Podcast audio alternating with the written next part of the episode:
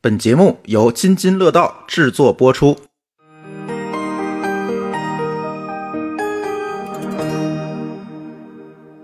各位听友，大家好啊，我是朱峰，欢迎收听本期的津津乐道。这期节目呢，是在深夜谈谈播客网络在阿那亚举办的声量播客活动上呢，与迟早更新的主播任宁老师一起录制的节目。其实任宁老师是津津乐道的老朋友了，从津津乐道开始创办一六年，我们开始创办开始呢，他总会啊隔段时间就会跟我来去聊聊播客呀、TMT 市场这些事情。因为任宁老师的背景呢是一个投资人，所以呢，在这个比如说我们的津津乐道的节目、科技乱炖的节目，其实他给我们提了很多的意见和建议。但是非常遗憾的是呢，就是因为我们离得太远了，他有时在成都，有时在上海，特别喜欢搬家， 所以一度我都不知道他在哪儿。所以一起录音的这个事儿呢，就一直搁置了。直到这次声量的活动呢，把大家都聚集在阿那亚，我们终于有了一次一起录音的机会。不过这次没想到的是什么呢？任宁除了搞这个投资之外呢，他自己也搞了一个叫做 Tizo 的通勤耳机的数码产品品牌，就是一个通勤耳机是吧？主动降噪的耳机。虽然之前呢，我在极客上看到有人在发这个耳机，但是一直不知道是什么状况啊，不知道任宁老师为什么搞投资之外自己又做个产品。所以这次录音之前呢，跟任宁在这个阿那亚艺术中心的这个顶楼，大半夜的啊，我们俩吹着海风，真的深夜谈谈了几个小时。哎，我终于明白他为什么要做这件事儿了。他其实是想给所有的播客人做一款耳机，面向播客人的耳机，这有一点意思是吧？而且为了这件事儿呢，他也投资了一个声学的项目，因为耳机是需要这个声学相关的这个技术积累的嘛。他投了一个声学的项目，甚至成了这个 Tizo 这个耳机最大的产品经理，亲自下场做产品，作为一个投资人。而最终的产品呢，其实我真的是测试了几个礼拜，真正用了几个礼拜之后呢，才敢把这期节目放出来。我的结论是什么呢？在五百块钱的这个价位上呢，这确实是一款非常能打的主动降噪的耳机。它这个耳机其实价格在主动降噪的耳机里面，价格还算是适中。但是如果你跟那个所谓的很多的低端品牌来比，它算是一个正常的价位吧。所以我觉得在这个价位上，真的还挺能打的，整体的效果还不错。而且呢，我其实最关注的是任宁做这款耳机的初心，它特别有意思。他其实想让每位在通勤路上的听友看到对方也戴着这款耳机的时候，能会心一笑。哎，这人也听播客，他其实就是想找到这样一个大家对播客这种同温层的一个认同感。所以，围绕播客这个生态呢，主播、平台、每位生态参与者都做了太多太多的事情了，在这些年。而这个耳机，我觉得可以让这些努力一下子回到线下的那种认同感里面去。我觉得这是特别有价值，它终于有一个我们可以 base 到线下的一个实体的一个东西，让大家找到这个同文层和认同感。所以这期节目呢，除了探讨博客的破圈儿，其实还聊到了这款耳机。这款耳机就是 Tizo 专为播客人设计的通勤耳机。这款耳机的名字叫“鸳”啊，这也来源于啊任宁老师观鸟的体验。他认为这个“鸳”更能切合播客人的特质。而且这期节目本身也很有意思啊！我们其实到了今天，我们终于能从讨论播客什么时候才能破圈儿，到了讨论正在破圈儿的播客。除了所有主播听友的努力之外呢，其实播客今天的破圈儿也在一定程度上归功于技术设备的创新，特别是这几年所谓的 TWS 这种蓝牙耳机的普及，让播客有了更多的受众和收听场景。所以这期节目呢，会跟大家一起探讨这些问题。接下来呢，就让我们一起来收听我跟任宁老师录制的这期节目。哎，今天请来了一位我们的老朋友，但是我们这位老朋友啊，从来没有上过津津乐道的节目。那么呢，他既是一位创业者，也是一位投资人，同时还是一位播客的主播。哎，大家好，我是任宁，播客迟早更新、提前怀旧的主播，那同时也是在做着很多乱七八糟别的事情。今天呢，为什么找到任宁，我们一起来录节目呢？那今天我俩正好在大内密谈举办的在阿那亚的这个活动里面呢遇到，这个活动叫声量计划。大内密谈找了好多好多的播客来录音，那正好呢，我们也拉上任宁老师，我们一起去聊一聊。大家好像很久没有在津津乐道的节目里听到我们对播客行业的探讨了。本来我们是想做一个七周年的专题活动，然后我们想跟大家再聊聊播客的行业啊！你们已经七周年了，啊，对啊，我们七周年了，哎呀，时间对过啊，得好我快嗯们公司的这个成立时间啊，就比较讨厌，就忘了这件事情了。我们是二月二十九号成 立的，想过周年的时候就每次都特别惨，就我们就默认成是三月一号了。所以，哎，今年这个我就没有聊，嗯为什么没有聊呢？因为我感觉今年，尤其是在疫情防控放开之后，其实博客市场发生了很多很多的变化。那这个变化，我们觉得还蛮不错的，是因为很多很多的，别管是作者也好，还是听众也好，甚至说在商业化的方向来讲。它稍稍的有一点破圈的倾向了。我们讨论了这么多年，五年前我们讨论过，十年前我们也讨论过播客怎么才能破圈儿这件事情。但是现在好像在疫情放开之后，慢慢的我们看到了这样一个倾向。所以今天啊，找来任宁，我们一起去聊一聊这样一个市场吧。包括今天可能也会介绍一下他的新的创业项目。一会儿大家就听下去吧。任宁先跟大家聊聊吧，从一个创作者的角度，你怎么看待这几年博客市场的一个状况呢？哎，老生常谈了哈，但是我们还要谈，对吧？对、嗯过去几年大家都过得不容易。过去的三年，尤其是过去的一年，非常非常的不容易。对，你看这个活动，对吧？声量 Power Power of Voice，它嗯名字叫 Power，但是其实它最一开始的时候，其实是一个有点像是个派对，嗯是这么去策划的。一开始是跨年派对，没想到一跨跨了两年、三年 真的跨 年了，啊！对，所以就是一开始就想做这个事儿，因为米娅她一开始来呃想做这个事儿的时候，也是来这个跟我来聊，说你觉得这主意怎么样之类的。我说哎，那挺好，可以做嘛。但是就一再拖，一再拖，一再拖，一直到了现在，终于这事儿成了。我觉得这也是某种，也是个象征吧。也是个象征。 对对对，终于说这件事情大家可以聚到一起，嗯，然后来讨论播客这个事儿。那么与此同时，播客本身好像也是发生了一些变化，或者说可能它本身没有发生变化，或者不多，但是听播客的人发生了一些变化。你观察到的变化是什么呢？首先，我觉得从数量上来说，好像我当然没有数据啊哈，没有确切的数据，但是我觉得听播客的第一人数量变多了，第二，如果我们去给它贴标签的话，不同标签的人开始听不同的播客，然后同样的播客被各种不同标签的人在听。也就是这个很直接的就表达出来一个破圈的倾向。我现在有一个非常明确的感觉，因为我们做的节目的种类比较多嘛，嗯啊，有科技向的，有生活向的，是是是，有的都有，所以我们会明确的看到，以前来听播客的人，可能他就是一个我们打引号的哈，叫播客爱好者，他来听播客，他来我们每一个节目的下面来打卡，他其实更多的，我认为这倒不是贬义，他更多的是为了听播客而听播客，我喜欢播客这样一个媒介的形式来听播客，嗯，现在我们明显的能够看到，很多以前不听播客的人，他真的把播客变成了他的一个内容吸取的这样一个渠道。嗯，它变成了，就像我们看视频一样，我们看公众号一样，它变成了一个真正他心目当中我获取内容的一个渠道了。以前是没有的，以前大家是把听播客它作为一个行为来做，现在可能很多很多的人，因为我的朋友圈里可能各行各业的人相对来讲多一点，因为有这个创业经历，可能朋友圈里人不一定都是播客圈的人嗯，我会发现，在播客圈以外的人，你看我特别爱好给我。朋友圈、微信里面的人打标签儿，呃，能看到他们都是什么行业的，是吧？这时候我就会发现，除了播客行业以外的人来听播客的这个群体，慢慢的有了。嗯，他有的时候跟我聊天的时候，突然就会讲到，哎，你的播客里聊的，哎，我说你居然还听播客是吧？他说我现在开始听了，这种行为就变得非常非常普遍了。而且那天在跟文化有限的大一在聊，啊嗯他说他们有一天，就那一天，小宇宙上面的收听量涨了很多，嗯，他就在想为什么，因为他好像是比他之前平均的可能要多出个四五倍之类的，这肯定是发生了什么事儿，对吧？然后他就去看，结果发现是一条小红书上面的推荐，他就告诉我说，你知道小红书上面专门有一个 tag，这个嗯是推荐播客的时候最多出现的，叫做打破信息差。哦，如果你去小红书上面搜“打破信息差”，出来的很多很多都是 啊，都是播客。对对对，就我觉得很有意思。对啊，那大家怎么去认定这是一个打破信息差的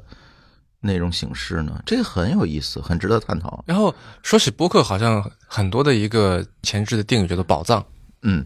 宝藏”，播对，客，宝藏啊播客什么，嗯就好像它是一个矿藏，是埋在地下的，嗯，然后需要有人去带着你去找，或者你需要做出努力，嗯才能把它给挖掘出来。如果你一旦发现了这些东西，那就打破信息差了，这种感觉。嗯，迟早更新有多久没更新了？上周刚更新上过周，刚更新过，对是对吗对，但是用的是去年的素材，但是你是一个佛系主播 啦，可以说，就从播客的名字就能听是出是来，是嗯一个佛系主播，跟我们这种几乎要日更的播客可能就不太一样。从创作者的角度，其实我也特别想去问你一个问题：为什么会考虑到？一会儿我可以说我的这个当时为什么要做博客啊？就是我更想问你，因为你的角色更多一些哈。嗯，你怎么考虑到可能以前写博客，后来写公众号，我不知道你写没写过公众号，可能是一个假设。嗯，为什么到这样一个阶段又选择通过博客来做输出？迟早更新好像也做了很多年了。是而你做迟早更新的目的，可能跟我们这种机构又不太一样。你做更多的是基于个人表达，我们是哪年的来着？一六年那咱一样嘛，啊啊，也是七年了嘛，啊！对对对，我们有一个过年的时候有一个嗯，特别系列嘛，叫迟早过年。是的，今年是第七年了。说起来，在最一开始，就如果说现在还有人愿意去听一听之前的节目的话，我们会在最后有一段话嘛，就是这是一档什么样的节目，做一些解释。最一开始说的是这是一个音频的会议记录，因为那时候就是我们基金要做这个一些类似像说最近有什么好玩的东西啊，最近有什么新的一些你关注的点啊，就本来就内部会做一些交流，嗯，然后说那不如把它给录下来，然后就是相对说的正式一点，对吧？啊把它录下来，剪剪吧剪吧，其实是这么一个作用，然后也是能够促进这个会能够定期的去开，然后能够把这个这个质量给提高，它更像是一个记录，嗯。我工作的一个记录。就是一方面记录，二方面说，如果有人能够就是从这里面得到一些这个好处，得到一些益处，那当然最好。因为这些也无所谓是秘密或者什么，因为都是一些我们就是你你可能喜欢哪一个产品啊，我听到看到哪一条哪一条新闻啊，嗯，也不涉及到说要保密或者干嘛的，可能有一些信息差，对吧？是对。但它不构成秘密，所以就是也无所谓。那后来呢？后来就越来越变得说，就是这种创作欲被勾引起来了。嗯啊，就会在想说，音频到底还可以怎么玩儿？我记得有一年我们的这个过年的这个节目，做了很多稀奇古怪的尝试，因为我们那时候是做书评嘛，每年都会做书评，就是我先录一段儿，然后锵锵听我的那个录音，跟别的几位朋友然啊后一起来听我就有点像是综艺节目第二现场，对吧？嗯就说你先有一个现场，然后你说，哎，我们进一段 VCR，这 VCR 就是我在那说啊，说完以后我们看完 VCR，然后这个主播跟嘉宾然后再一起来看这个什么反应，再评论啊，还试过音频的纪录片啊什么，就之类，我觉得他给了我一片一片操场，我就可以就到处去跑，甚至可以拉着朋友一块来跑啊，一块来玩儿。接下来一个问题可能会比较大路货哈，我觉得很多人现在都在讨论这个问题。那既然如此，你为什么不做视频呢？可能视频获得的这个操场更大哦，也许操场不够大，可能但是操场旁边的观众可能会足够多。是这样，我是从学生时代就开始在参与视频的制作。我那时候当编剧、当制片人，然后也算参与了不少短片电影的制作啊、我们还这个入过戛纳电影节的 Short Film Corner，然后剪辑百怀就也就反正也参与过一些吧。呃所以就是对于视频的制作流程要求的呢，这个我是熟悉的。然后我觉得，如果我单纯拿什么手机或者相机拍一拍，就在我看来，我不愿意做那样的东西啊。就如果要做视频，那我就想好好的做那种我之前想做的那种视频，而且那个实在是太麻烦，成本太高了。音频是一个你可以躲在麦克风后面的，对吧？这么一个一个事儿。就比如说我现在这个头发非常长，但是大家都不知道，对，咱们对这个来录节目也不用什么这化妆乱七八糟这些事情。嗯，你像我们来说服嘉宾的最重要的一个理由就是，你来录播客不用化妆，啊，是尤其一些女性嘉宾，她听完之后就很开心，就来了。对，因为我们之前也我也去参与过一些视频节目的录制嘛，那还不是什么特别隆重的视频节目了嗯，上来可能要对着你的脸捣鼓很久，啊。对对 对，所以我觉得音频可能很大的一个优势就是这一块儿吧。嗯，对，再有一个，我是觉得音频就是你刚才说的躲在麦克风背后这件事情本身就让音频这样一个媒介变得有一点点不一样，嗯是因为你能够更加沉静下来，去和你脑子里面想象的受众来做沟通。嗯虽然这个受众并没有真正的站在你的面前，嗯我觉得有这样一个感觉。而视频你更多的其实是一种，我可能说的不是特别精确，但是我总觉得视频可能更多的是一种表演，而不是一个沟通。音频给我的感觉，可能沟通的成分会更大一点。尤其是在做对谈的时候，对谈的话呢，有很多的时候，比如说我们也试过给嘉宾架一个摄像头，我们拍一下，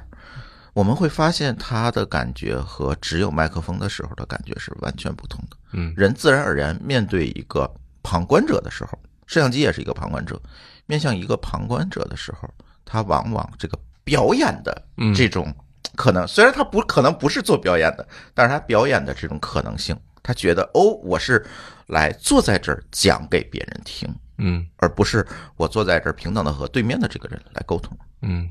我觉得这个可能也是我们这些年做下来，可能对音频媒介的一个感觉。哎，你有没有考虑过做那种所谓视频播客？就有很多那种，就是把你这个反应给录下来。这个郭雅迪最近不是一直在跟我们推荐说啊，要不要做做视频博对客？ ，YouTube 上很多这种东西。对，但是我是觉得它是一个比较好的形式，但是我们也要看这种形式到底适不适合每一位主播和嘉宾。你看这个博客领域特别有意思哈，有很多的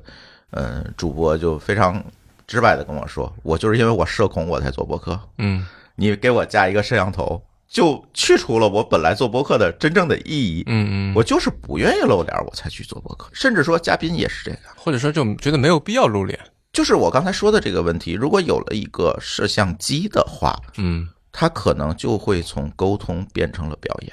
它不是刻意的行为，它是人的一个下意识的行为。我想说的是，表演它是一个中性的词嘛，就是有的时候这个表演它是有效的，它是增加了一些信息的，或者说能够帮助你去传达你想要传达的东西的。但对于我觉得大多数的播客而言，这个人他此刻笑是笑成什么样，对吧？或者说他说这句话的时候脸上表情是什么样，我觉得其实并不太相干跟我们想要表达的主题。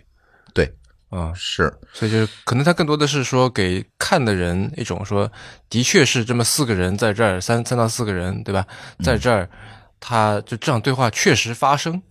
我对觉得是这种感觉是。可能更强烈的。我们举一个例子，《锵锵三人行》，它是一个非常好的对谈节目。嗯啊它对虽然是一个电视的节目，很多的人都是把它转成音频来听啊。嗯，因为视频的这样一个元素，其实在这个节目的表达当中起不到特别大的作用。对他偶尔会有一些什么，哎，我给你们看张图片什么啊，嗯这这种，种很少，像啊他那个节目就很少嘛。是是是对，所以现在我们在这上可能还会比较谨慎，嗯包括一些嘉宾，像我们的嘉宾和主播有一点点特殊，他们都是各个领域的专业人士，他其实并不是一个专业的主播。甚至说他不是一个专业的内容的创作者，就像你刚才说的迟早更新最早的这个目的一样，他更多的是把他工作当中的东西记录下来，嗯表达出去。我通过这样一个表达，最好能够建立一下我自己的个人品牌。嗯，对吧？它是这样。对于他们来讲，做视频可能成本就太高了，对于他们来讲，决策成本也很高，是而且也有很多的人并不愿意把自己的形象暴露出去。嗯比如他是某个公司的 VP 啊，一个大互联网公司的 VP，那嗯他不想让别人知道他是谁的，他甚至在节目里也是匿名的。因为这种情况下，如果让他用视频的话，可能就不如音频这样形式更适合他。这些年我们走下来，我们会发现，嗯，视频其实我们也在不断的再去想这件事情，要不要做视频，要不要做这，要不要做视频，啊，也做了很多的尝试。我们会发现，如果你把一个内容真正的当成视频去做，没有问题，它有视频本身的表达的逻辑。但是如果你一定要骑在音频和视频之间来做的话，现在感觉可能两边都不太好兼顾。我们说回破圈这个事儿，嗯你觉得播客破圈跟视频这个媒介的跟播客的融合有关系吗？我觉得没有关系，没有关系。我觉得它的破圈还是在于音频内容本身给大家带来的不一样的东西。嗯，因为我最近几年其实之所以这么问哈、啊我最近几年经常在就看到一些视频，可能来自于抖音、快手或者是别的平台，它我觉得就是一个视频博客，主要的内容就是一个固定机位对着一个人对着镜头在说话，应该对是对吧？对对，然后他会把这个字幕给打下来，是然后他之所以能传播，也是因为他说了一些惊人的话，惊人的话，对而不是因为他在这个视频里面他做了什么事情。对，它有一些独特观点。对，那这个其实在我看来，视觉的那个部分只不过是这个声音或者文字那个部分的一个增量，让你知道说此人确实说了这个话，仅此而已。他不是说一段什么某某话破折号鲁迅，对吧？是吧是，呃，就是我是觉得最近 B 站不也出了一个问题，就是所谓的 UP 主提桶跑路的这个事件嘛， 就是断更事件。嗯现在我们看来，很多的断更的 UP 主可能都是这一类的 UP 主嗯会多一些，因为这里又谈到另外一个问题了，就是你持续表达的这个问题，到底能持续多久？你如果作为一个专业 UP 主，我弄了一个专业的团队，可能以前我说出一些惊人的话，或者我说出一些呃让大家能够非常共情，跟我的专业又相关，我又有这个专业背景，让大家能够理解的这些话，可能做十期八期还可以，嗯然后呢，这个时候他可能在视频领域就马上就陷入了卷的这个过程。我要弄团队，我要把我的视频做得更好，我可能就不是那种面向啊我一个人对着摄像头去说的这种感觉了，对吧？嗯我要做得更好。这个时候你会发现，突然，第一，你没有可以表达的东西；第二，你可能在这个表达的成本上，你可能就承担不了了。嗯就会带来这样一个问题。所以我说回这个破圈的问题啊，我总觉得播客的这个破圈可能会跟现在大家对大众的这个我们叫社交媒体吧，对社交媒体既有的这种形式的，尤其是一些流量化的一些形式的厌恶有关系。这甚至说是一个大众在信息吸取习惯上的一个逆反心理带来的。太喧嚣了，别管是抖快也好，啊，别管是这个一切的东西，大家都是要向流量看齐。嗯我怎么说出让大家惊悚的话？我怎么一语石破天惊？我都要讨论这些事情，我给我带来流量，我如何蹭这个热点，对吧？但是呢，作为播客来讲，我们先抛开创作者这一趴，如果我们从内容的消费者这一趴来看呢，他倾向于去听播客的一个原因是在于，这跟我们刚才讨论的创作者的原始动力可能也有一定的联系。嗯这也是我们访谈了很多用户之后，呃，用户给我们的一个结果吧。他认为，从播客的这样一个内容形式看，更多的我吸收的东西是主播跟我沟通的这样一个过程，我享受的是这样一个过程，嗯而不是把一个流量的东西灌到我的眼睛里的过程。嗯他有这样一个感觉。当然了，在内容的消费习惯上可能会有一定的差别吧。比如说，有的人喜欢陪伴类的，这一会儿咱再讲哈，嗯有陪伴类，有人喜欢知识类的。等等，有人把播客看作一个免费的得到，嗯也有人把播客看作一个严肃的相声，嗯，是？吧？都有，是都有。但是没有关系，大家看重的是播客这种反流量的这种内容的形态。也就是说，哪怕这个主播要追热点，比如最近 AI 很火，是吧？哪怕一个播客主播要追 AI 的热点，他追的方法也不可能跟那些短视频的主播一样，他一样要做很多的功课，要把这个事情说透、讲透，我可能才能真正的在播客的这个话语世界里面取得大家的认同。哎，我觉得这个其实很有意思。如果我们来说，就老说播客、短视频等等，好像感觉它是一种由于媒介的特性所造成的，就是一个现象。是，但我觉得其实它可能不光是这个原因，在我看来，更大的一个原因是人群，因为在中国的播客人群相对来说还是我们打引号比较精英的、比较高素质的，所以那种就是特别惊悚的，就靠标题的，对吧？就是我就随便胡编乱造什么，就这些低质量的内容其实入不了这群人的法眼的，甚至呃因为圈子比较小。所以，如果你做这种东西会被大家看不起，你也会比较爱惜羽毛。所以，就在我看来，播客圈就相对来说，这种这个大忽悠啊，或者说你明白我在说什么，就是流量性的这对这种人是相对来说比较很少少的对，以及就本来也没有多少流量，你这么干也博不了多少功利性的一个后果。对，这就是我们说的播客。在之前我们一直讨论它什么时候是风口，每年我们都在说播客的风口又来了，对吧？但是呢，每年好像这个风口都没有做起来，包括前几年很多的平台纷纷的入局，嗯在做播客、也没有做起来。我觉得这是一个双向选择。首先，这是这样一个内容，它天然的是有这样一个消费门槛儿，嗯，你必须有能力静下心来把一个小时的节目听完。是，哪怕它不是一个小时，它也是会是一个足够长的节目，这是一个前提。那这样一个前提，其实就筛选了很多的受众，嗯，所以我倒是觉得这可能是一个双向选择的一也是个过程，啊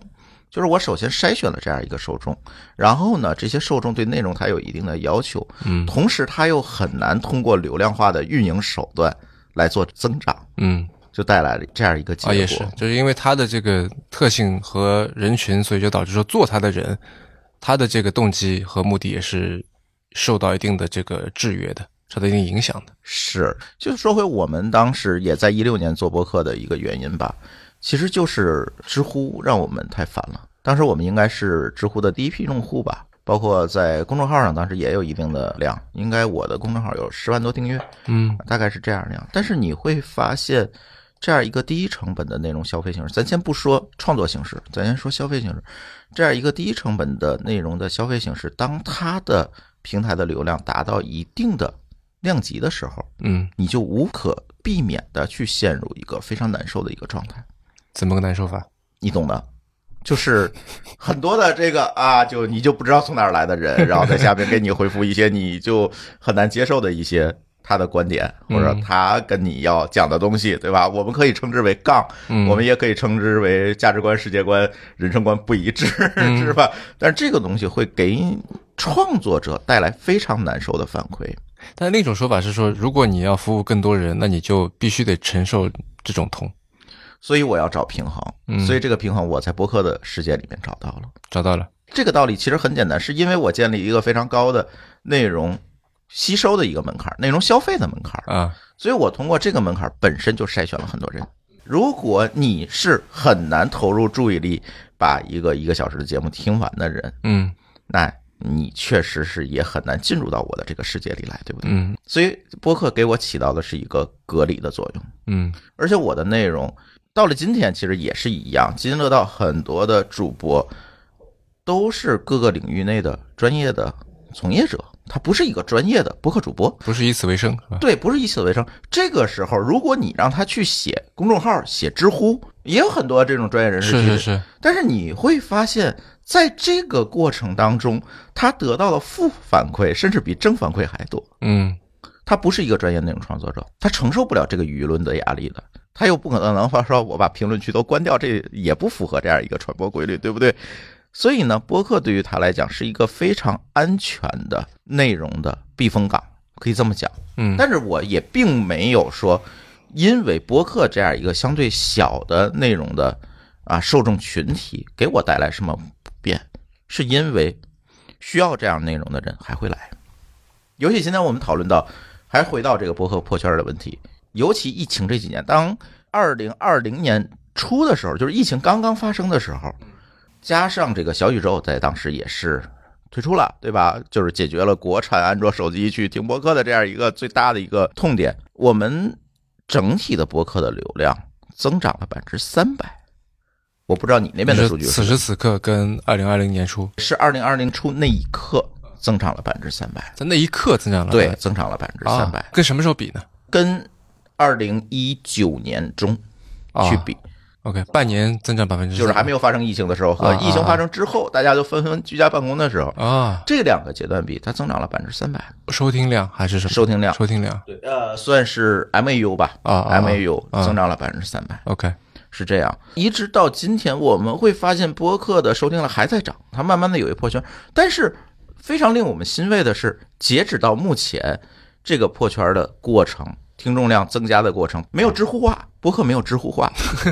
知 乎对，知化乎的同同学听见可能不开心哈，但是我如果说知乎化，我相信我们每一位听众都明白我说的是什么，对吧？？嗯嗯他没有知乎化，他没有进来很多要流量抖机灵的人，没有进来很多评论区里没看明白你说的是什么就在那儿评论，也有，但是少的太多了。跟我们在知乎的阅读量和无脑评论嗯，量相比的话，嗯嗯这个比例要低很多。所以我觉得这个对于专业表达者来讲，是一个很好的内容避风港。嗯这个是对于他们来讲另外一块的价值。没有知乎化，但是好像有一点点小红书化。嗯，这个是博客的另外一个问题。如果你想讨论这个问题，咱也不妨去讨论一下，是 吧？那天我在极客上发了一篇文章，我觉得有的人赞同，有的人反对吧。就是我是觉得博客做了这么多年，到了今天，如果我们去看二零一五年时候的博客，我们会发现它的内容甚至要比今天要更多元化。那今天我们带来了一个问题，小宇宙促成了整个中文博客世界的一个普及，嗯对吧？它解决了很多很多的从可获得性上的一些问题，那么同时也带来了一些困扰，就是大家纷纷面向小宇宙的首页编辑的喜好来做内容。嗯每一位新的博客创作者找到我问的第一个问题，一定是如何上小宇宙的首页。咱俩都上过很多次嘛，这嗯其实上首页也没有什么太大用处啊。 我们就从最功利的角度来看，无论是什么增加订阅啊，你播放，这其实也还好吧。这个话题非常有趣，因为我们会做全网的博客的这个监测嘛，啊，我们会发现一个特别有趣儿的规律哈、最早的时候，小宇宙刚刚推出的时候，上一次首页带来的订阅量和播放量的增长，啊，和今天相比要好得多。是吗？对，啊，还是以前好。以前呢，我们上一次首页可能有增加两三千的订阅，啊，现在呢，上一次首页可能一千，啊，甚至不到一千都有可能。这里可能映射着两个，我猜哈，映射着两个问题。第一个问题呢是博客用户的增量，可能在今天它进入了一个，我们不能说它没有增量，它跟其他媒介来比，它的增量还是增速还是很快，那是但是它的速度会放缓，它增量在放缓，所以它带来的新增订阅会变少。因为它现在其实也在做一个增量市场，而不是存量。存量市场我都吃完了，对吧？以前听播客那些人，慢慢的，对对对他如果喜欢小宇宙，慢慢的已经迁移到小宇宙上了。他该订阅的、该导入导入都做完了，然后现在进入一个常态化增长。再有一个，会不会就是我们今天讨论的问题，就是大家对内容多样性的这样一个倾向更加明确了？首页推的东西可能就真的就不是我喜欢的了，我可能能发现更多我真正喜欢的内容。包括小宇宙首页，它的内容发现机制现在也在慢慢的完善，嗯还有一些根据你的兴趣、根据你的收听习惯的推荐，会不会那些流量会？因为我们现在发现，比如说我们上一个最热榜或者新星榜等等，可能带来的订阅量跟上首页那个三条嗯带来订阅量甚至差不多，会有这样一个倾向。嗯所以一个是分流的问题，一个就是大家可能对慢慢的就是在破圈儿。嗯，大家不是说认为那些所谓的社科人文嗯就是博客，对，这是一个好现象。是所以我倒不觉得大家现在还要纠结于小宇宙那首页那个三个东西，也更不要纠结说你要面向那些编辑的喜好来做节目，而是应该为你的受众来做节目，这个很重要。或者就我是觉得说，如果你是一个创作者的话，嗯某种程度上来说，你永远是在为自己做节目。是，如果一个东西你，就我觉得听众是能听得出来的，你的演技也没有那么好。嗯如果一个话题，说或者一档节目，不是你自己发自内心去喜欢、感兴趣，嗯，你就是纯粹说为了说啊，最近 Chat GPT 很火，所以我就挤破脑袋我也去聊一聊，这个你做出来节目质量不会好的。是。我是觉得，原先杨一 diss 过我一个观点，嗯而且这 diss 打引号的，他说我说过一句话哈、这个做播客不得首先把自己聊爽了吗？嗯他有点儿不太同意这个说法。但是这是很早的事情，这应该是在一七年、一八年的事情。他不太同意这个想法，他认为播客它仍然是一个媒体，你应该面向大众、面嗯向受众去做他们广泛能够喜欢的内容，这是一个。但是做到今天呢，我认为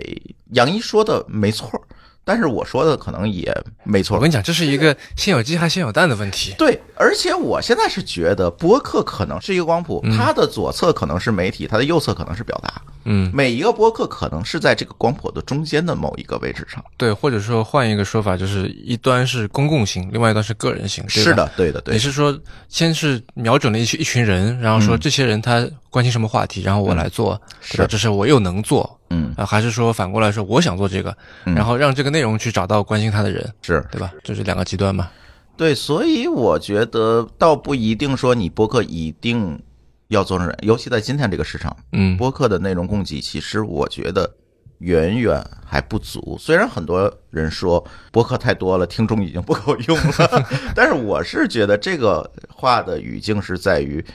多元化上，而不是在于数量上。就是你没有足够多元化的内容。远远不够。今天我看到很多新的博客出来，非常好。嗯我就咱就不在这里点名了。嗯有很多很多的博客，他在自己的专业领域上，或者在他自己的个人表达上，他做了很多很多的创新。这些嗯博客现在已经也获得了越来越多的关注。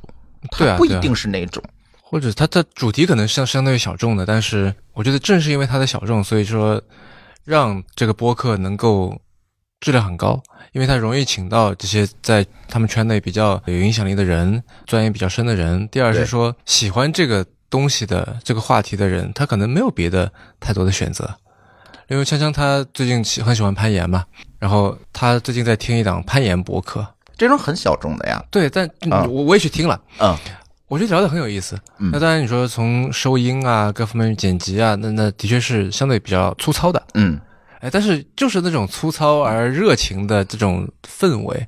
我觉得就很有意思聊的。一个博客，我觉得只要不影响他的听感，你粗糙一些问题并不大。是，当然对可以更好，嗯，那有很多可以去提高的地方。但我觉得他这些做这档攀岩播客的那个攀岩播客名字叫做“静止攀岩禁止攀岩， 没有听过，这个太小众了。”，这个取自于说他们好像因为是一群野攀的爱好者，嗯然后就有些崖壁，它本来是可以攀岩的，然后当地有些部门为了就是这个叫什么避责，啊，所以免说责我先啊嗯免，我先为了免责，我先写这个禁止攀岩。那我都禁止了，你还去攀，那是你那是的你事儿自己的事儿。对对对对啊是这么个意思啊啊啊。然后他们就这档播客叫做禁止攀岩， OK 嗯专门聊各种各样攀岩的事情。我对攀岩所知甚少，但是听着还是挺有意思的啊，学到很多，尤其会被他们的热情所感染。于是我就觉得说，其实我们打引号的小众爱好的博客嗯可以有很多，也应该有很多。对，然后播客它，我觉得最理想的就是真的像小红书那样子，变成一个工具。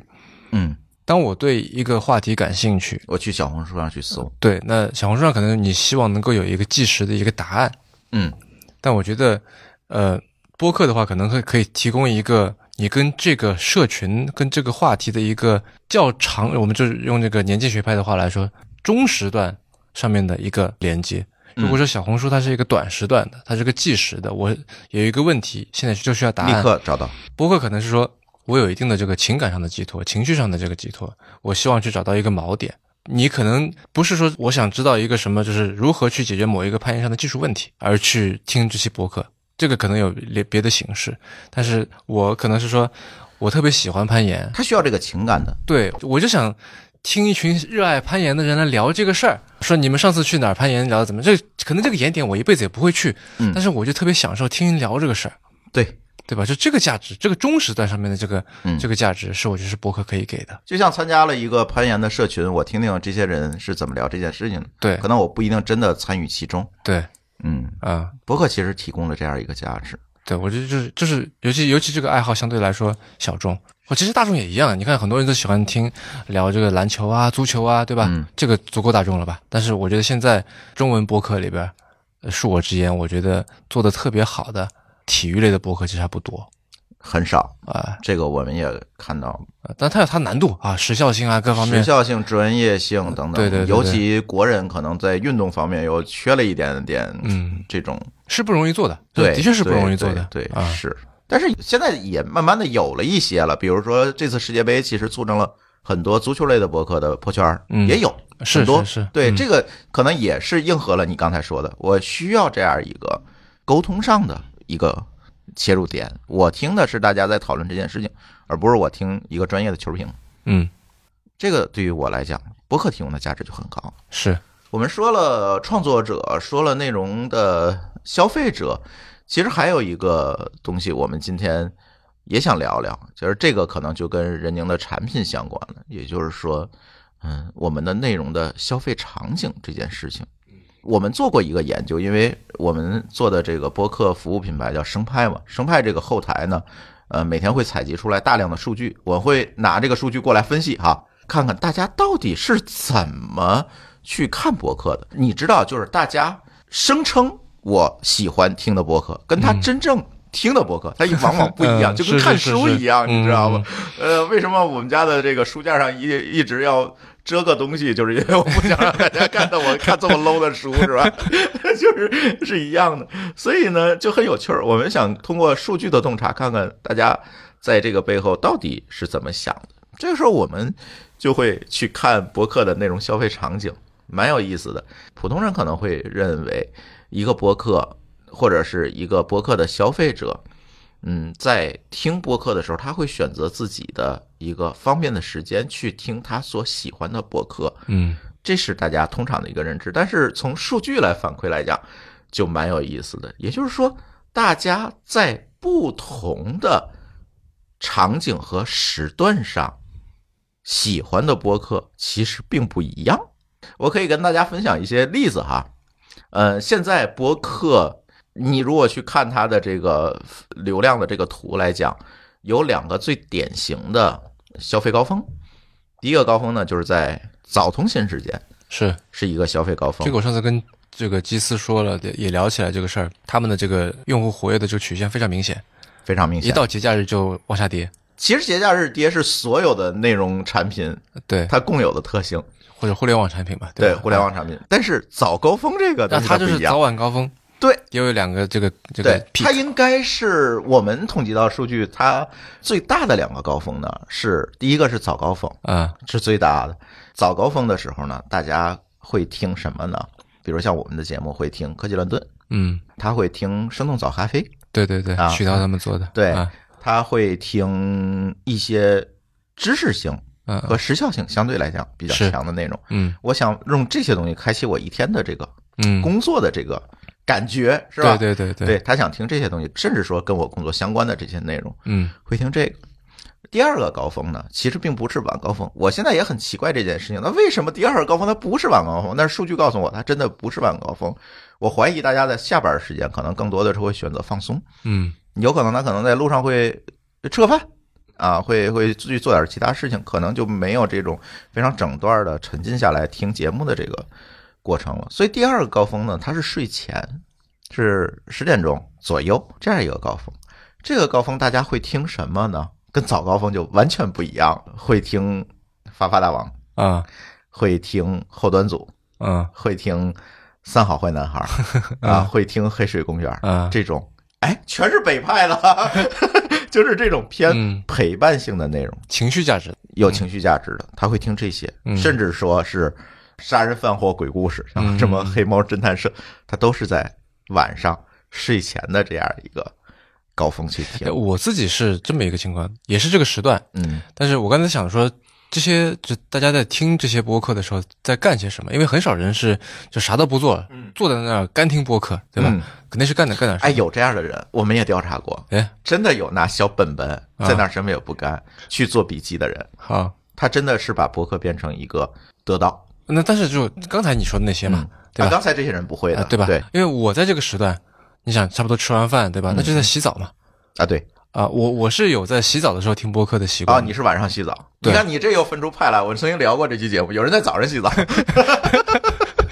对，那不一样。我啊对早上对就对就爱多睡一 会儿。呃，是，但每个人习惯不一样。对嗯，扯远了，扯远了。呃，大家可能很多人是在这样一个，嗯但是到了周末你会发现又不一样了。嗯周末的时候，大家会在什么时段听呢？你明显的会发现它是在午后。我猜这是一个做家务的时间，是收拾屋子呀，就是睡个懒觉，起来吃点东西，啊呃然他后不会开始起收拾太收拾早嘛？对对对他对接着东西，然后他开始做家务。啊，做家务的时候，你会发现他会听什么内容呢？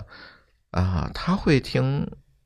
更放松一些的内容，我是吗们刚才讲到了，就是像《发发大王》啊这种有情绪价值的那种，嗯，它是一趴，但是他可能会听一些，比如说鬼故事。哎，我怀疑午后听鬼故事可能是给自己壮胆儿啊 嗯，会听这个鬼故事啊，会听一闲些聊案件类的东西，啊啊啊比如像淼叔的那些节目、啊对对对是吧？嗯会听这些的节目，这是他们的一个消费高峰。 ，OK，有时候他需要更放松，跟每天晚上睡前听那些内容可能又有一个区隔，嗯他需要听一些我可以置身事外的东西嗯嗯啊，就是所谓的虚构类故事嗯啊，这些东西对于我来讲，哎，我做家务的时候我嗯，愿因意为去做听。家务差不多就很多是一个机械的劳动嘛，对对吧？拖地、扫地干嘛对的对这对，些这个时候他肯定不会听什么，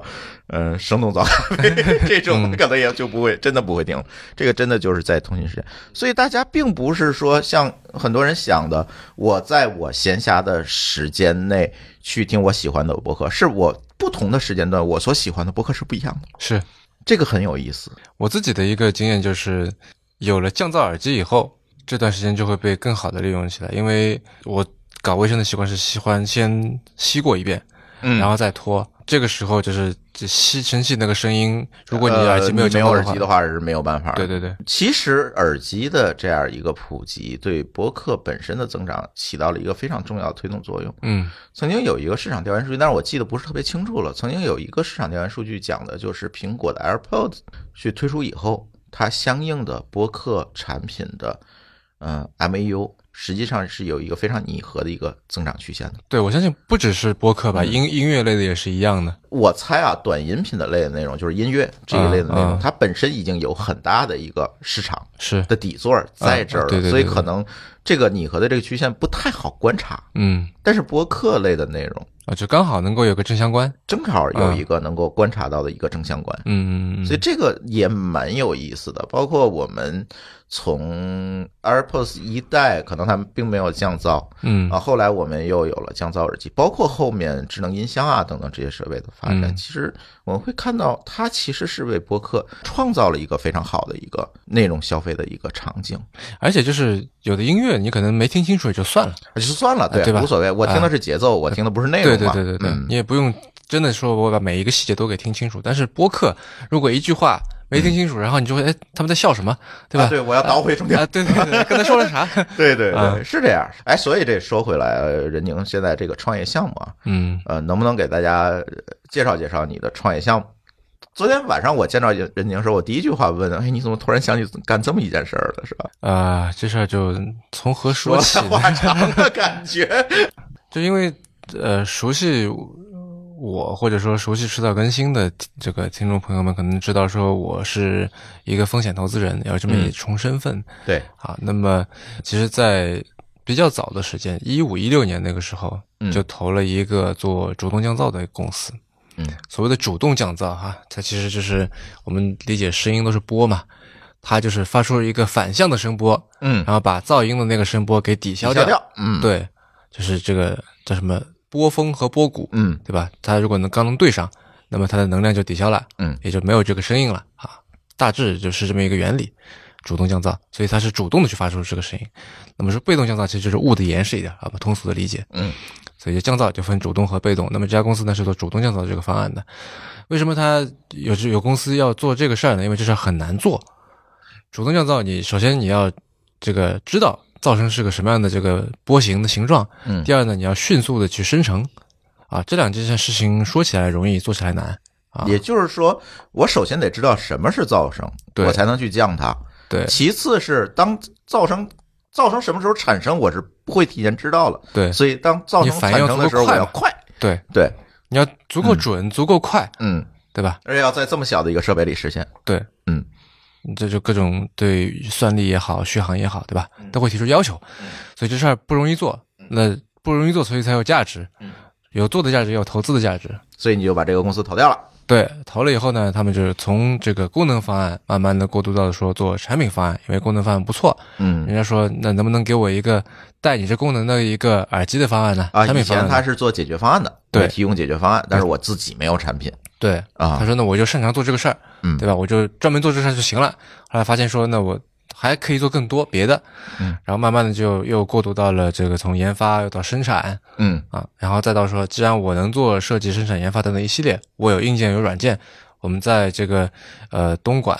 在松山湖地下有一个十米乘十米的一个全消声室，嚯，所谓的全消失，就是说它从天花板到墙到地板，嗯全部都是，就大家可以想象消音棉，都是就刺出来的嗯。你在那里面甚至可以听到自己的心跳声。呃，我据说是有人跟我说，进到这个消音室之后，能够听到自己的心跳声、血流的声音，而且可能据说是待不 够十分钟就崩溃了。特别难受，嗯，真的特别难受，因为我在里面待过，嗯呃，我真能听到血流，我是没听到，嗯但心跳声我是真听到了。嗯，这第一次发现说自己心心脏那么吵，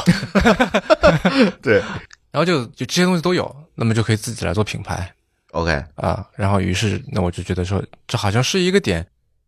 存在一个机会，可以来做一个给播客人群做的耳机，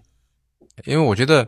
现在这个中国的消费电子市场已经到了一个，或者全世界其实我就觉得都是到了一个点，是说你靠产品功能上的创新，你去堆硬件、去跑分儿什么的，这些其实意义不是很大，对吧？手机是就这很嗯样，卷嘛，就对最最后又卷起来了。对，手机是这样，耳机我觉得也是如此。嗯那很多时候，我觉得是我们要，也许下一步的机会或者说这个竞争是要放在品牌的层面，放在那些软的层面。这个说起来说软，好像大家觉得说软是不重要，但其实软特别重要。我们很多时候说品牌，说那些附加值，其实那些东西为什么人们愿意为此而买单？那是因为它对于一个人来说，可能是有的时候是高于这种使用的价值的，对吧？你一杯咖啡是你从哪一个品牌买的？真的是因为它味道更好吗？也许你可以说服自己是，但是很多时候，我觉得我们是为了咖啡以外的东西去买单的。嗯，咖啡这个非常典型。你是这个喜欢红的还是绿的，对吧？你是喜欢这个呃国产的还是喜欢？这太太不一样了，对，里面东西可你们能就东是西可能就差不多对嘛，对啊，啊，可能找人来盲测是喝不出来的。对，那我觉得耳机也是，嗯，就是软的东西，也就是所谓的品牌的附加值，对给它带来的利润的增益会更大。对，那为什么会有这个原因？嗯，是那是因为它能够让这个佩戴者能够传递出更多信息出来。有一个很有意思的现象，大家可以去看线下卖耳机的地方，一定会有镜子，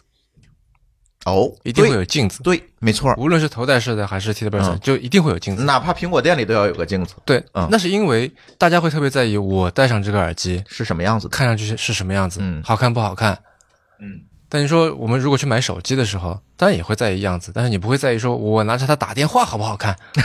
对你这就 给我很个奇镜怪了 子，对吧？我说无所谓，好看难看，反正就是这手机足够漂亮就行了。因为耳机它本身是带有一个非常强的配饰的属性的，所以它可以也应该有这些品牌化的元素。对吧我可以举几个例子，这个都是一些就是我觉得世界知名的品牌，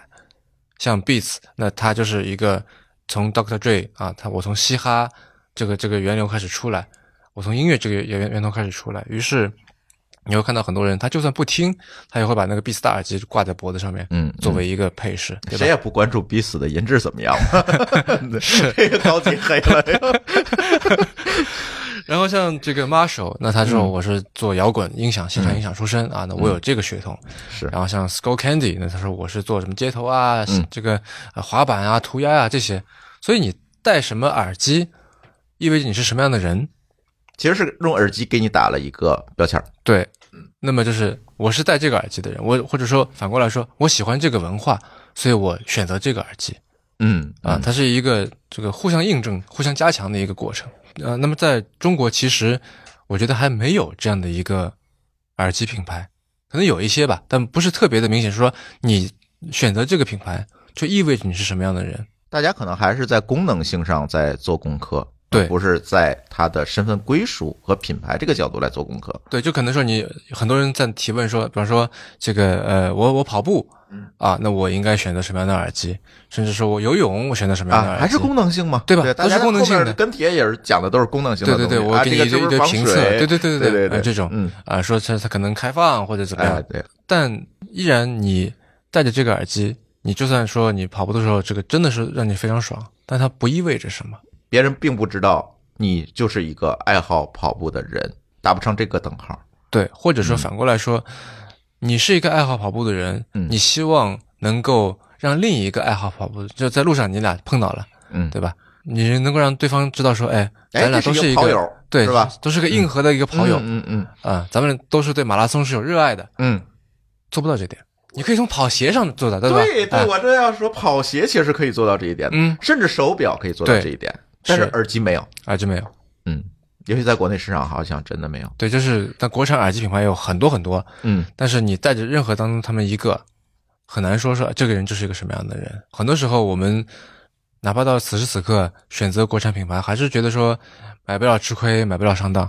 嗯嗯，啊而不是是说对于这个品牌我真的很热爱。对，或者这个价格你要啥自行车啊，对对对啊？对对啊，啊啊，不就是无论说品牌也好，还是还是说我对这个品牌的它的价值观特嗯别的认可。那这个现象其实在别的行业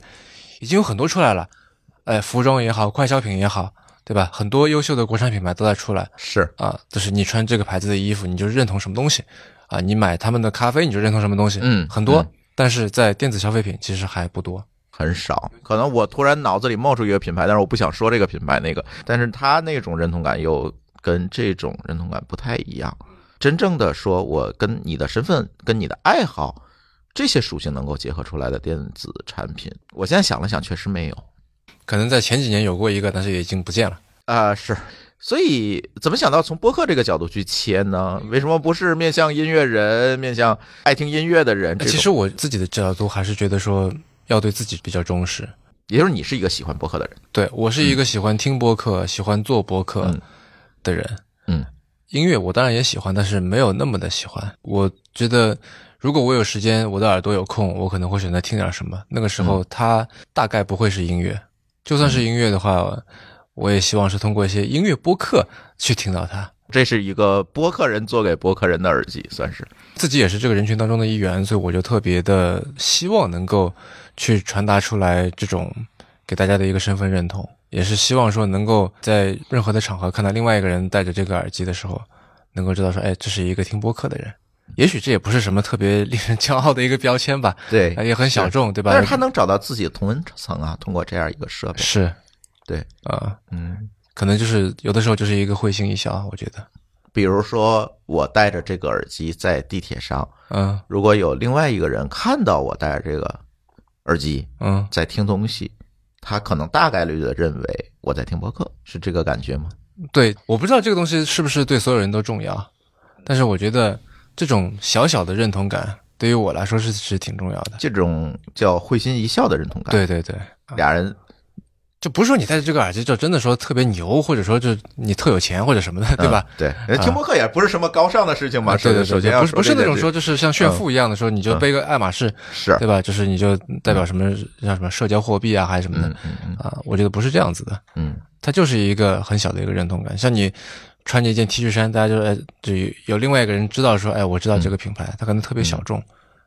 所以说回场景来，其实这个耳机是为了在通勤的这个场景里去听播客的耳机。或者说，对，通勤是一个非常大的一个一个场景，嗯，或者说，就我是希望说能够在以通勤为代表的这种又有干扰的情况下面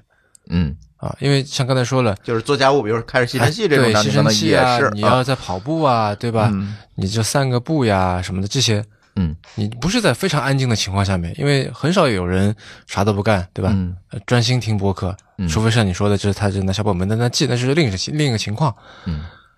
我是希望说能够让大家能够听得更好，然后听得更清楚，也能够听得更久。那我们也做了很多的这个工作。我从一个呃，就是对于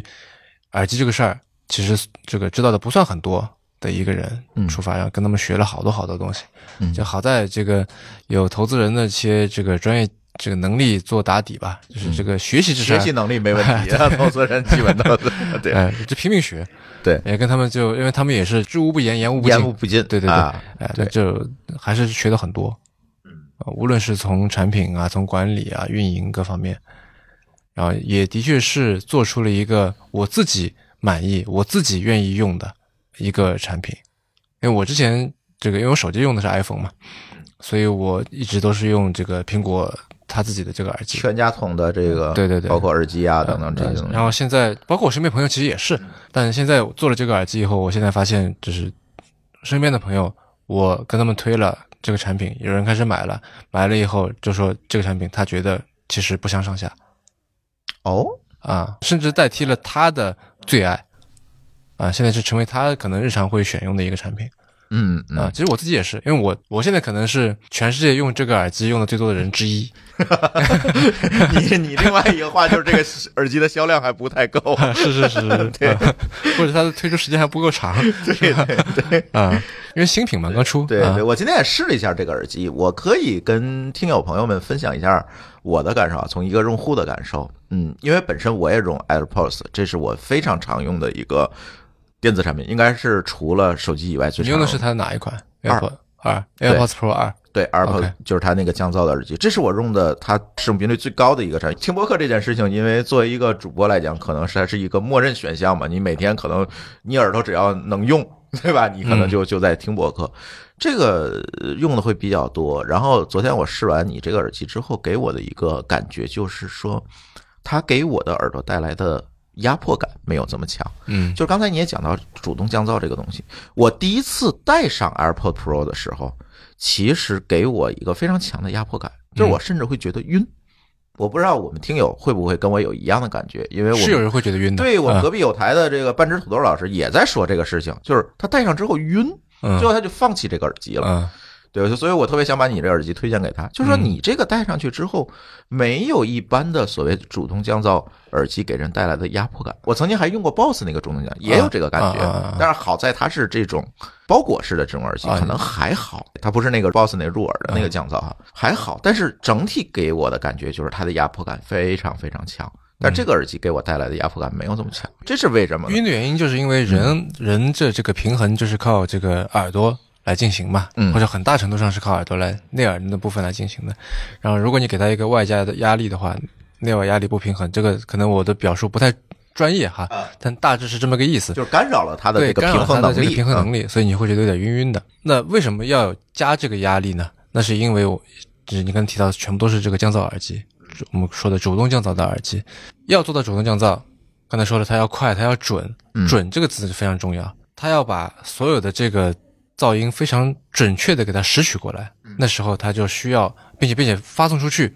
它就需要把这个耳道堵得足够严实，这是一个算是个就是它要把它发射出来声音都覆盖到耳朵里面去。对，就是那个点上面，嗯，汇聚在那个点上面，它才能够刚好的 cancel 掉。这时候它捂得足够严实，那捂得足够严实，你就会觉得足够难受，对吧？它要伸得足够深，然后要捂得足够严实。我们其实采取了一个折中的一个方案，嗯就是说，一方面肯定要捂，但是呢，如你所感觉到的，它是浅浅的在那儿。呃，对，它入耳也没有 AirPod Pro 这么深。呃，如果还是拿呃这个苹果的产品来嗯打比方的话、a i r p o d s Pro 是我们叫入耳式耳机，然嗯后你刚才说二代哈，入耳式耳机，然后一代最初的那个是挂耳 AirPods，式的对，那个我们叫半入耳，啊，半入耳。对，它就是没有什么密闭性可言了，经常是能够听到外面的声音，然后别人也能够听到你在放的啥声音，对，这个时候它是很难做降噪的，嗯那我们就取了一个中间值，嗯，做了一个叫浅入耳的一个专利设计，啊，这还是一个专利设计。对，就是基于两者之间，它有一定的密闭性，然后不至于让它会漏音。二方面，它又能够做到说给耳朵的压力很小，嗯，不会让你感到晕。而且给我的一个感觉是，它虽然像你说的没有这么深的入耳，嗯但是它的降噪能力似乎没有很大的水平。它一定，我我真的两个耳朵分别戴不同的耳机，我试了一下啊，啊，它虽然说不如 AirPods Pro 这么。能够说降噪，尤其二代可能它的降噪能力比三代好像还稍微强一点哈，不感觉其实苹果在最近的这个，因为我们在做这个事儿啊，这个比较知道，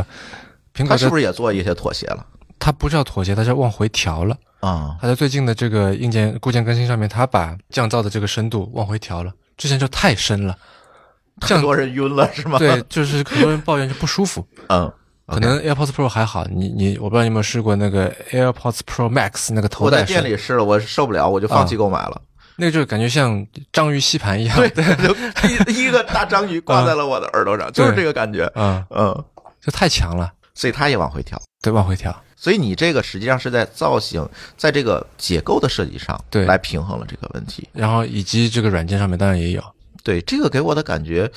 当然我可能必须免责声明啊，因为我还没有真正的在非常嘈杂的环境里去用。你是怎么测试的？我开了一个吹风机啊啊 OK，我去试一下。嗯，嗯，嗯而且给我一个特别明显的感觉就是，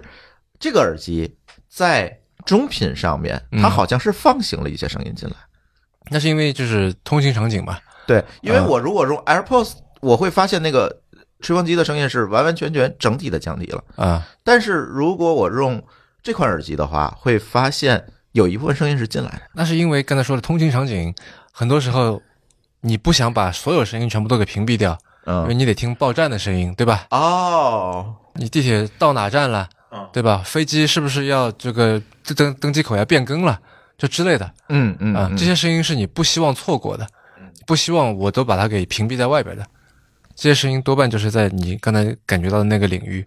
OK，我们把那部分的噪音，我们打引号的噪音哈，嗯还是给它收进来。对，这个给我的感觉非常明显。啊、所以就是带了它，你是不用担心地铁会坐过站的，哎，这个事儿还蛮有挑战的感觉，是，所以不好坐嘛。就是你要把呃所谓的噪音屏蔽掉，嗯，还要把你想要的声音收进来。对因为我们知道这个音频它不是一个说非零即一，你是没有办嗯法从这上面去判断它到底是有用还是没用的信息，是它就是一个波。对， 那怎么把这个摘出来？这还蛮难的。你们是把这个机场的这个是报站的声音、做了地很点多啊的研究。对，我会，你们是不是把声音都收下来， 挨个按样本的去去去看了一些分析对，？我们的工程师团队还是蛮厉害的，那毕竟是做这个出身嘛。我觉得这个蛮解决这一块的痛点的。比如说，我们很多听友就会反馈，哎，我这个听博客就做过山了， 这种情况还蛮多的。嗯，当然了，就是降噪耳机，很多人提到它给我的是一个跟使用其他的呃收听工具不一样的体验，也就是说，别管外面多嘈杂，它进入了一个非常自我的一个世界里。 嗯，这是降噪耳机给大家带来的一个非常大的一个体验提升。是我我觉得要是在外边儿嗯啊，家外边儿，地铁也好，什么街上也好，要听一个东西，然后又能够长期听，又不影响耳部健康的话，我觉得主动降噪几乎是个标配。你要不开降噪，根本听不清楚啊。在地铁里，你如果没有降噪耳机，你什么都听不除见非你放的音量特别大，那时候你的你耳朵会就完蛋了对对对对，啊。对啊，嗯，还做了一些什么巧妙的设计？因为我试用时间比较短，可以给大家再介绍介绍。嗯，巧妙的设计，因为我看你这个盒子跟其他的耳机也不一样，它上盖是透明的，嗯而且它很大。这个盒子，嗯，我第一个拿来给我的感觉就是，它怎么这么大呢？做的为什么要做这么大？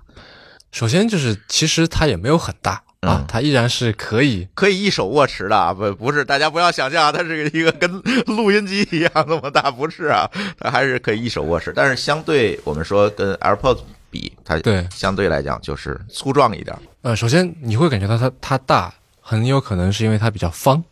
啊，是啊它是有棱角的那对，为种，什么会这么方嗯呢？因为我们在做这个工业设计的时候，也是借鉴了一些来自二十世纪的一些，无论是建筑还是工业设计的一些大师的作品，无论是流水别墅也好，嗯呃，博朗的那个经典的黑胶唱机 SK 五五也好，嗯啊，我相信就是如果你对这些东西比较熟悉的话，你呢是能够在我们作品上面能够找到一些他们的影子的啊，不是说我们是抄了他们，这个绝对没有，嗯但是就是他们的设计语言也好，他们对于设计的一些思考也好啊，包豪斯背后的这些我们觉得值得学习的地方也好，这些是融入到产品里面的嗯啊。那我们希望是说能够把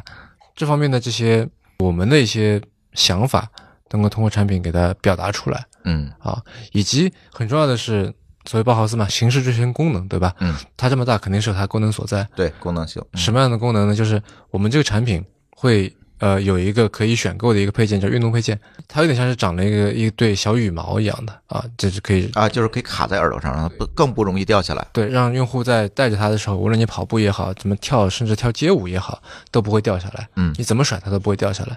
这个功能很多耳机都有，嗯，但是有一个问题。甚至我还见过说，这个 AirPods Pro 你也可以买一个类似的一个东西，呃，对，淘宝上还有卖的，对吧？对啊，就很可以多这卡种住三方对配件之类对的。对对，但就有一个问题是，你带着它以后，你是放不进充电仓的，放进去以后，你必须把它再拿下来，对吧？每一次拿下来之后才能放回去充。对，因为很小嘛，充能对量对，那我们这个产品是你哪怕换上这个运动配件以后，嗯依然可以放回去，直接去充电， ，OK，你不用再把它再拆下来再装一回。啊，对，而且它也很容易容易拆丢。对对对对对对，对，还是说我通过这个功能性的导向嗯，来反对这样一个设计。对，所以是希望是就我们这个产品，所以我们这个产品它本身是所有的设计都是有它一定的我们的思呃考在里面。是因为要实现这样的功能，因为要服务这样的需求，所以有了这样的这个设计。嗯，那你就是真的把这个耳机定位成一个听播客用的耳机吗？那当然，我觉得它本身你要拿它来干别的，当然也可以哈、嗯，听听音乐也好，打游戏也好，看视频也好，都行嗯啊。那我觉得我是希望说能够，它是一个播客人给播客人做的耳机、啊。播客人包括听播客的人和做播客的人，而且我听说你的这个 A P P，包括里面的声音设计，也都是播客人来做 的对对对，我们的这个 app 是小宇宙团队帮忙开发的。啊、那跟小宇宙应该会更无缝的对对，那肯定对整合啊起来，对因为他们也是一群了解博客人的人，对吧？是的，对无论是做博他客会的知还道是播对客人的需求在哪里，是是对是啊。然后我们的这个音效啊，嗯耳机的这个开机、关机、连接等等这些音效，是钟青老师帮我们做的。钟情老师也是播客界为数不多的音乐制作人之一。对我特别喜欢这哥们儿啊，是是是 是，我听那个声音给我的感觉就是，哎呀，我这个审美就反正是差一点，但是给我的感觉就是很特别，我只能说很特别。嗯，大家可以拿到这个耳机之后试一试吧。那这个耳机的价格定位是怎么样子呢？价格定位就是终端，中端就不便宜也不，贵在。主动降噪里面的中端。主动降噪里面可能算是这个，就算我不太喜欢这个词哈，嗯就我觉得性价比还蛮高的。哎，有的时候一谈性价比，可能大家想的就是另外的事情。我不太愿意谈这个词，但是我觉得，因为我对它用了什么元器件，如果非要拼拼这个的话，嗯它用了什么元器件，它是以什么样的工艺来做的，那我非常清楚，嗯我非常清楚用同等的这些东西的这些产品，他们是在卖什么价钱 OK，啊，所以我觉得其实如果你是一个特别看重这个东西的人，嗯，那对你你来说也是一个不错的选择。大家可以从网上怎么来搜到你们的产品呢？就去主流的电商平台啊，嗯啊无论是猫还是狗，嗯，去搜 Tizo T 走 E Z O， T E Z O，它也有一个中文名，我记得。我们品牌是叫 Tizo，然后这个产品就所谓这个播客耳机，刚才说了那么多的啊，这是这个产品的名字，有个对对中文对名，对吧？ 啊，这个产品的名字叫做鸳，哪个圆 这是纸鸢的鸢，啊？就是鸟的那个圆。对， OK 啊，哎，是不是跟你喜欢观鸟有关系？是是是，这个 啊，这个圆是代表什么意思鸳其实是一种猛禽，它是一种非常常见的猛禽？OK，啊。然后它有一个特点是，很多猛禽其实它就相对来说比较孤傲啊。我们如果把它拟人化的话，比较孤傲，它是单独行动的。嗯但是鸢啊，尤其是比较常见的黑鸢，其实经常是集群的行动，所以它一方面自己挺厉害，如果我们拟人化的来看，嗯，二方面它又能够合群，更像播客这样一个对群体，对对吧？对它有同文层，但是每个人其实都相对来讲对，有一定的专而业且的黑鸢这又个有背很景。多的色型，又有足够的多样性，它又能够适应各种各样的这个生境，嗯哎草原、森林、沙漠等等。 OK，对，所以就是有点像是说，你可以在多种的场合都可以去听播客，都可以用这个产品。 OK，行，今天节目也差不多了。好，呃，很开心邀请到任宁老师给大家来聊一聊播客这个市场，就是其实老生常谈的播客市场。嗯，但是我觉得今天更精彩的部分是你的新产品。哎啊呀，有没有？希望大家喜欢吧。好，嗯，大家如果呃喜欢任宁老师的产品呢，也可以在我们节目的 show note 里面点击他们官方旗舰店的链接，嗯进去去看一下也好可以。的，好，那我们的这一期播客节目就先跟大家聊到这里，感谢大家收听，我们下期节目再见，拜拜拜拜。感谢您收听本期节目。本期播客节目由津津乐道制作播出。你也可以在我们的官网 dao 点 fm 找到我们的更多内容作品。如果您喜欢我们的节目，欢迎在微信、微博、朋友圈等社交媒体转发分享。您的分享对我们而言十分重要。如果您希望与我们互动，可以关注我们的微信公众号“津津乐道播客”，天津的津，欢乐的乐，道路的道。在关注后按提示操作，即可加入我们的听友社群。